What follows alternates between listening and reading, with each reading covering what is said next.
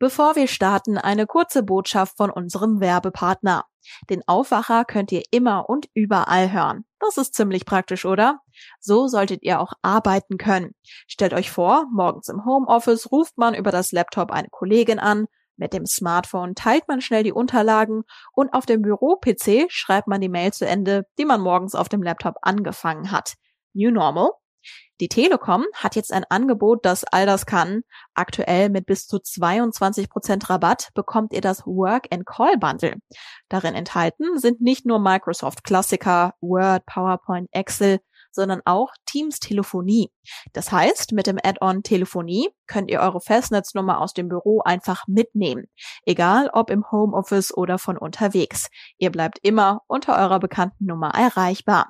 Direkt nachschauen unter telekom.de slash Microsoft Teams Telefonie. Und jetzt geht's los mit dem Aufwacher erst wenn von denen keiner mehr will, dann kann man AstraZeneca auch an andere geben und dann auch freigeben. Noch gibt es eine Impfpriorisierung. In einigen Bundesländern wird der AstraZeneca-Impfstoff jetzt aber schon für alle Menschen freigegeben. NRW macht da allerdings nicht mit. Warum? Wir sprechen über die Hintergründe. Und wir sprechen über eine Turnerin aus Dormagen und ihr Ganzkörperoutfit. Hallo. Rheinische Post Aufwacher. News aus NRW und dem Rest der Welt. Mein Name ist Anja Wölker und ich darf euch herzlich willkommen heißen an diesem Freitag. Gesundheitsminister Jens Spahn erwartet, dass die Corona-Impfungen spätestens im Juni für alle Menschen freigegeben werden.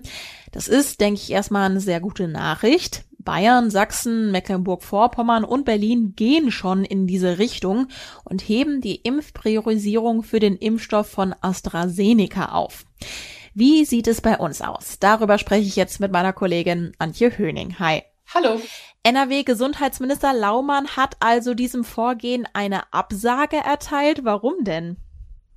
Ja, er sagt, noch können wir das nicht machen, weil es noch zu viele Menschen gibt, die über 60 sind und gerne AstraZeneca hätten und ja vordringlich geimpft werden müssen mit Blick auf die Priorisierung. Da ging es ja immer darum, dass man zuerst die Menschen äh, schützt, bei denen das Risiko für einen gefährlichen oder gar tödlichen Verlauf besonders hoch ist. Und er will eben erst, dass die an die Reihe kommen und erst, wenn von denen keiner mehr will, dann kann man AstraZeneca auch an andere geben und dann auch freigeben. Das ist ja auch in Ordnung.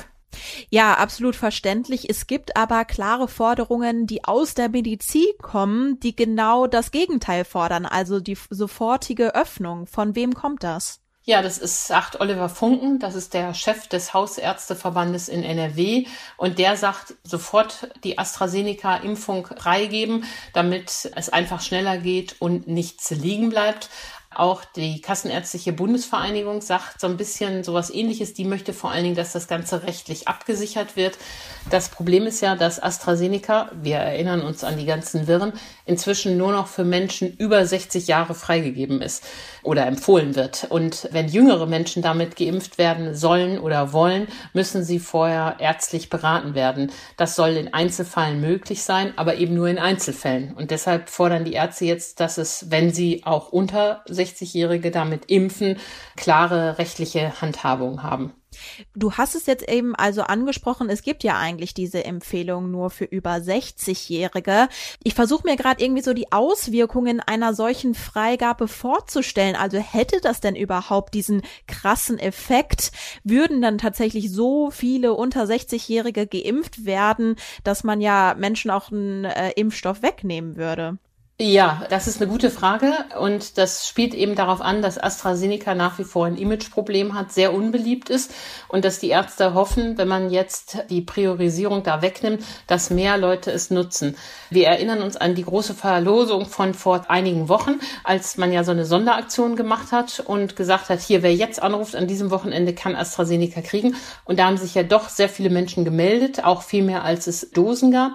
Und das zeigt, dass es dafür schon Interesse gibt und Ja, auch zu Recht. Das ist ja ein guter, wirksamer Impfstoff, wie alle Experten immer sagen. Er hat halt zwei Probleme. Das eine ist, er hat, äh, wie andere Vektorimpfstoffe auch, kann seltene Thrombosen hervorrufen in Einzelfällen.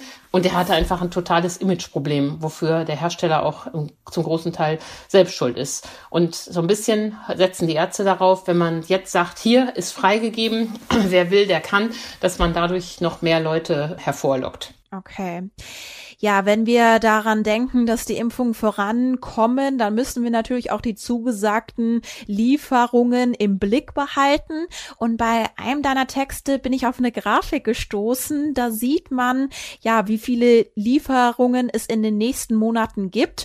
Und Moderna sticht da so ein bisschen heraus. Und zwar der Impfstoff mit den meisten Lieferungen, obwohl das ja so ein Impfstoff ist, über den man irgendwie verhältnismäßig wenig spricht, oder? Das ist doch irgendwie überraschend. Ja, das ist ja ein US-Hersteller und zunächst hat Deutschland da nur wenig Zusagen bekommen, weil Moderna vor allen Dingen erstmal im eigenen Land liefern musste, in den USA. Aber in den USA ist man ja schon irre weit mit den Impfungen. Da sind quasi alle versorgt perspektivisch. Und so kann Moderna auch nach Deutschland liefern. Und so kommt es, dass die Zahl also ansteigt. Wenn man sich das anschaut, tatsächlich, dann holen die eben auf, so wie ähm, auf ein Niveau, das BioNTech auch hatte. Und dann könnte ja auch noch der russische Impfstoff Sputnik V dazukommen. Ja, Herr Kretschmer führt sich da so ein bisschen als Nebenaußenminister auf in Moskau und macht da jetzt die Impfdosen klar. An der verhaltenen Reaktion des Bundesgesundheitsministeriums merkt man bereits, dass die das in der Bundesregierung nicht so gut finden. Aber mal jenseits von diesem politischen Geklimper abgesehen, das ist ein interessanter Impfstoff. Der ist ja ein Vektorimpfstoff, genau wie AstraZeneca, genau wie Johnson Johnson. Und die Experten sagen, der hat auch eine hohe Wirksamkeit. Am Anfang konnte man das nicht so ganz glauben, weil die Russen ja keine ordentlichen Studien abgeliefert haben. Inzwischen ist die Studie nachgeliefert worden in dem renommierten Medizinjournal The Lancet. Da gibt es keinen Zweifel eigentlich mehr dran. Aber Karl Lauterbach, der ja da total unverdächtig ist, sagt, er würde sich doch sehr wundern über die unerwartet niedrigen Nebenwirkungsmeldungen. Das müsse man sich genau anschauen. Und das tut die Europäische Arzneimittelbehörde EMA gerade. Die prüft Sputnik. Und bevor der Impfstoff nicht zugelassen ist, kann auch Herr Kretschmer da gar nichts erreichen. Vorher darf der in Deutschland nicht gegeben werden. Aber wie bei anderen Impfstoffen auch, hat man eben parallel verhandelt. Das ist ja auch gut. Und wer weiß, wenn er was taugt und die Nebenwirkungen beherrschbar sind oder für bestimmte Gruppen beherrschbar sind, soll der natürlich genauso gerne herzlich kommen wie andere Impfstoffe auch. Ich glaube allerdings, auf Dauer werden viele Leute diese mRNA-Impfstoffe haben wollen, weil bisher die einfach für den wenigsten Ärger gesorgt haben, also BioNTech, Moderna und wenn er dann im Juni kommt, CureVac. Ich glaube, darauf wird es hinauslaufen, aber bis dahin ist ja auch noch einige Zeit. Danke dir, Antje, für das Impfupdate. Vielen Dank. Ein Zeichen gegen Sexismus, das hat die Dormagener Turnerin Sarah Voss am Mittwoch gesetzt. Bei der Turn-EM in Basel hat sie statt dem üblichen knappen Turnerinnen-Outfit einen schwarz-roten Ganzkörperanzug getragen. Ich spreche jetzt darüber mit meiner Kollegin Julia Radke. Hi und willkommen im Aufwacher-Podcast. Hallo. Also, um ganz ehrlich zu sein, mir war die Tragweite des Outfits von Sarah Voss auf den ersten Blick gar nicht richtig bewusst, weil ihr Outfit, so ganz neutral gemeint, mir auch ganz normal erstmal vorkam. Aber es ist ja doch ein Statement, bei dem es um viel geht. Um was alles geht es aus deiner Sicht? Genau, also erstmal muss ich zustimmen. Ich bin von Hause aus ja auch keine Sportredakteurin, sondern aus der Politik und Meinung als ich das Bild gesehen habe, dachte ich auch, hä, was ist daran jetzt so bahnbrechend? Aber Fakt ist, dass diese langen Anzüge gar nicht getragen werden, obwohl, jetzt spoiler ich schon mal, das überhaupt nie verboten war. Also es ist, wäre immer schon möglich gewesen, dass Turnerinnen sich in langen Outfits zeigen bei Wettkämpfen oder Trainings.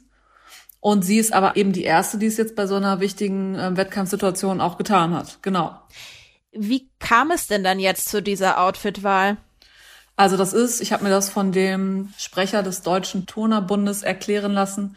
Das ist ein Projekt, das schon letztes Jahr geplant war. Dann äh, wurden die Wettkämpfe teilweise ja wegen Corona verschoben. Das wurde lange, von langer Hand gemeinsam geplant. Das war wenn ich jetzt mal ganz weit ausholen soll, Gesprächsthema, die Kleidung war Gesprächsthema in einem runden Tischgremium. Das ist so eine Art Präventionsteam für sexualisierte Gewalt im Turnsport. Das wiederum kam durch im, im Zuge von vielen Missbrauchsfällen, die ans Licht kamen, ob jetzt in den USA, in Großbritannien oder auch in Deutschland. Und im Zuge dessen haben sie auch über sowas diskutiert, weil einfach jetzt sensibler hm, wahrgenommen wurde, wenn Mädels gesagt haben, oh, ich finde das nicht so cool, wenn mir Fotografen bei Auftritten so in die gespreizten Beine rein fotografieren. Ich kann mich dann nicht auf meine Übung konzentrieren, ich fühle mich irgendwie unwohl. Da wurde jetzt genauer hingehört und ähm, daraus ist entstanden, dass sie jetzt ein Zeichen setzen bei der nächstmöglichen Gelegenheit. Das war jetzt eben die EM in Basel und dass alle Mädels, zumindest die deutschen Turnerinnen, jetzt diesen Anzug tragen als Zeichen, so, wir zeigen uns jetzt nicht mehr so freizügig, weil wir das können und weil wir das wollen. Du hast jetzt einen Analyseartikel geschrieben, bei dem du so ein bisschen ja auch ähm, herausarbeitest, dass die Frauen eben ja auch einfach das Recht haben, selbst zu entscheiden, was sie für Kleidung tragen können und wollen. Dafür hast du auch Beispiele aus anderen Sportarten herangezogen, zum Beispiel Beachvolleyball und Leichtathletik. Kannst du mal auf einen dieser Fälle eingehen? Also ich denke zum Beispiel an das World Tour Turnier im Beachvolleyball in Katar. Da war es ja quasi genau andersrum, also dass die Sportlerinnen kurze Outfits tragen wollten. Genau, das wirkt jetzt erstmal total unpassend, weil es ist ja andersrum. Die wollten ja äh, sich freizügig zeigen und das widerspricht sich jetzt auf den ersten Blick, ist aber nicht der Fall, denn in Katar, das war das erste große Turnier für Frauen im Beachvolleyball in diesem Land und deswegen war es das erste Mal, dass sie angehalten wurden, in knielangen Radlerhosen und T-Shirts mit Ärmeln zu spielen. Das war so im Vorfeld kommuniziert worden. Und dann haben eben zwei deutsche Beachvolleyballerinnen im Vorfeld gesagt, nee, sorry, wir wollen unsere Arbeitskleidung tragen, wenn wir da unsere Arbeit machen sollen, so ganz platt gesagt. Und da machen wir nicht mit. Und außerdem ist das Klima auch total heiß. Das war ja jetzt erst im März und dort sind da schon so an die 30 Grad. Und das ähm, hätte auch wahrscheinlich sportliche Einbußen mit sich gezogen. Auf jeden Fall ähm, haben die gesagt, ähm, wir wollen uns nicht vorschreiben lassen, was wir tragen. Und deswegen gehört das in die gleiche Richtung. Das geht um Selbstbestimmtheit, um Wahlfreiheit und dass ähm, Turnerinnen, das gilt im Übrigen natürlich auch für alle männlichen Sportler, entscheiden können sollen, was sie tragen und wie sie es tragen. Wie wurde denn jetzt dieses Statement von den Turnerinnen aufgefasst? Also gab es da auch negative Reaktionen beispielsweise? Also Sarah Voss war ja jetzt am Mittwoch die erste aus dem Team und jetzt an diesem Freitag folgen noch zwei weitere deutsche Teilnehmerinnen, die das auch tragen werden. Und wir haben Sarah Voss gefragt persönlich nochmal und sie berichtet davon, dass die Reaktionen erstmal unfassbar viel sind aus allen Richtungen. Sie hätte gar nicht damit gerechnet. Sie dachte, das würde nur so ein bisschen in der Sparte rumgehen, also unter den Sportlerinnen, vielleicht sogar auch nur unter Turnerinnen, aber sie hat aus breiter Masse von Eltern, von Medien, von prominenten und nicht prominenten Nachrichten erhalten. Sie kommt kaum hinterher. Aber sie sagt, es sind auch vereinzelt leider wieder die üblichen Kommentare dabei. Leider auch öfter von Männern, jüngeren Männern sogar, die sagen, ja, mein Gott, Mädchen, dann gewöhn dich dran oder stell dich nicht so an, ähm, dann such dir halt eine andere Sportart. Ja, das ist natürlich heftig, wenn man so einen Kommentar dann noch bekommt. Deine Analyse kann man jetzt eben auch wie ein Plädoyer lesen. Was ist dein Plädoyer? Genau, drüber steht, lass die Frauen selbst entscheiden. Das soll natürlich heißen, lass die Menschen selbst entscheiden, ob männlich, weiblich, divers. Alle Sportler sollen sagen können, wenn ihnen unwohl ist dabei und es ist nicht zuträglich, irgendwie das schadet nicht den sportlichen Leistungen und beeinflusst überhaupt nichts, dann sollen sie sagen können, ich ziehe das nicht an, ich möchte lieber das anziehen und so weiter. Also da muss einfach, das sollten wir gar nicht mehr drüber diskutieren, äh, bestenfalls. Und man kann nur hoffen, dass es einfach selbstverständlich wird, dass Sportler Wahlfreiheit haben und dass es auch am Ende für alle gleich gilt. Alles klar. Dann ganz herzlichen Dank dir fürs Gespräch. Ja, bitteschön. Und das sind die Meldungen aus der Landeshauptstadt, kommt von den Kollegen von Antenne Düsseldorf. Hi. Guten Morgen, wir sprechen heute über die Testinfrastruktur in Düsseldorf, dann haben wir die Corona-Lage in den Schulen im Blick. Und dann blicken wir noch zum Landgericht. In Düsseldorf gibt es ein immer engmaschigeres Netz an Testmöglichkeiten. Insgesamt gibt es über 310 Anlaufstellen für kostenlose Schnelltests. Aktuell sucht die Stadt noch weiße Flecken auf der Testkarte, zum Beispiel in Rath, Eller und Hassels. Dort soll es an diesem Wochenende ein mobiles Angebot geben. Dazu Stadtdirektor Burkhard Hinsche. Wir werden dort Tests anbieten, aber nicht nur Tests anbieten, sondern wir werden auch versuchen, dort nochmal Personen anzusprechen, die wir in der Vergangenheit vielleicht nicht so gut erreicht haben, damit wir die Düsseldorfer Strategie testen, testen, testen, die ja flankierend zum Thema Impfen dazukommt, an der Stelle auch noch mehr Reichweite und mehr Gewicht geben können. In der aktuellen Landesverordnung heißt es, dass mindestens einmal wöchentlich ein kostenloser Corona-Test in Anspruch genommen werden kann. Eine Übersicht über alle Testmöglichkeiten gibt es auf antennedüsseldorf.de. An den Düsseldorfer Schulen haben sich allein diesen Monat 356 Schüler und Lehrer mit dem Coronavirus angesteckt. Die Düsseldorfer Schulen könnten deshalb schon bald wieder in den Distanzunterricht gehen, auch wenn die 7-Tage-Inzidenz weiter unter 165 liegt. Antenne Düsseldorf-Reporterin Kirsten Hedwig-Rondort mit den Einzelheiten. Laut der Bundesnotbremse müssen die Schulen erst in den Distanzunterricht wechseln, wenn die Inzidenz über 165 steigt. In Düsseldorf steigen aber vor allem die Corona-Zahlen bei den unter 30-Jährigen immer weiter an. Das hat Oberbürgermeister Stefan Keller im Interview mit Antenne Düsseldorf gesagt. Insgesamt haben sich diesen Monat 2548 Düsseldorfer mit dem Coronavirus infiziert. Jeder siebte davon wurde von den Schulen in unserer Stadt gemeldet. Man beobachte die Lage deshalb ganz genauso, OB Keller. Bisher habe es aber nur vereinzelte Corona-Fälle an den Düsseldorfer Schulen gegeben. Acht mutmaßliche Mitglieder der sogenannten osteuropäischen Pflegedienstmafia sollen heute am Landgericht zu langen Gefängnisstrafen verurteilt werden. Die Staatsanwaltschaft hat in ihrem Plädoyer Haftstrafen von bis zu sechs Jahren gefordert. Die Pflegedienste sollen Krankenkassen um mehr als 1,5 Millionen Euro betrogen haben. Mark Peschert die Einzelheiten. Alle acht Angeklagte stammen aus der Ukraine. Sie sollen mit Landsleuten im Seniorenalter in Düsseldorf und Umgebung einen Deal gemacht haben. Gemeinsam mit den Rentnern sollen sie Pflegeleistungen abgerechnet haben, die nie erbracht wurden. Vom Gewinn bekamen die Senioren entweder einen Teil ab oder sie wurden unter anderem mit Taxigutscheinen entlohnt. Jetzt sollen die Angeklagten wegen bandenmäßigen Betrugs verurteilt werden. Den fünf Haupttätern drohen bis zu sechs Jahre Haft, den drei Helfern Bewährungsstrafen. Und soweit der Überblick aus Düsseldorf. Düsseldorf. Mehr Nachrichten gibt es auch immer um halb bei uns im Radio und rund um die Uhr auf unserer Homepage antennedüsseldorf.de. Kommen wir zu unserem Kurznachrichtenblock. Es wird ernst. In NRW starten heute die Abiturprüfungen. Insgesamt legen rund 90.000 Schüler und Schülerinnen ihre Prüfungen ab. Schülervertreter kritisieren, dass es ein unfaires Abi sei. Hinter ihnen liegt ein Pandemieschuljahr mit erheblich weniger Präsenzunterricht. Zu den Corona-Maßnahmen während den Prüfungen gehört unter anderem, dass Schutzmasken getragen werden müssen. Für einige weitere Schülerinnen und Schüler in NRW steht außerdem wieder ein Wechsel in den Distanzunterricht bevor. Mit Inkrafttreten der bundeseinheitlichen Corona-Notbremse müssen Schulen in Städten mit einer Inzidenz von über 165 geschlossen werden. In den Kitas gibt es eine Notbetreuung. Und kurz vorm Wochenende hat mein Kollege und Kulturredakteur Wolfram Görz ein paar Freizeittipps zusammengestellt. Ich sage Ihnen jetzt ein Wort und Sie müssen sofort nachdenken, was Ihnen dazu einfällt.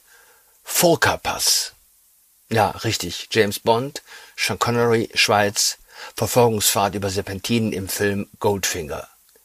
Wer diesen Pass je gefahren ist, der weiß, dass man aufpassen muss, damit man vor lauter Staunen nicht in den Abgrund fährt. Ich habe drei kurze Filme gefunden, die mit diesem Pass zu tun haben, sogar das Original, auf Englisch. Das James Bond Motiv erklingt als lustige Anspielung auch in dem neuen Film um den bayerischen Dorfpolizisten Franz Eberhofer, der noch nicht im Kino zu sehen ist. Aber der Trailer zu Kaiserschmarrendrama ist schon dermaßen witzig, dass man sich beömmelt.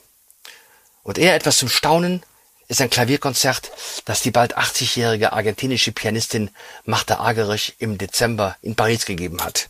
Noch immer kann sie alles, die Dame. Wirklich alles. Zum Niederknien. Den Link zum Artikel gibt's in den Show Notes.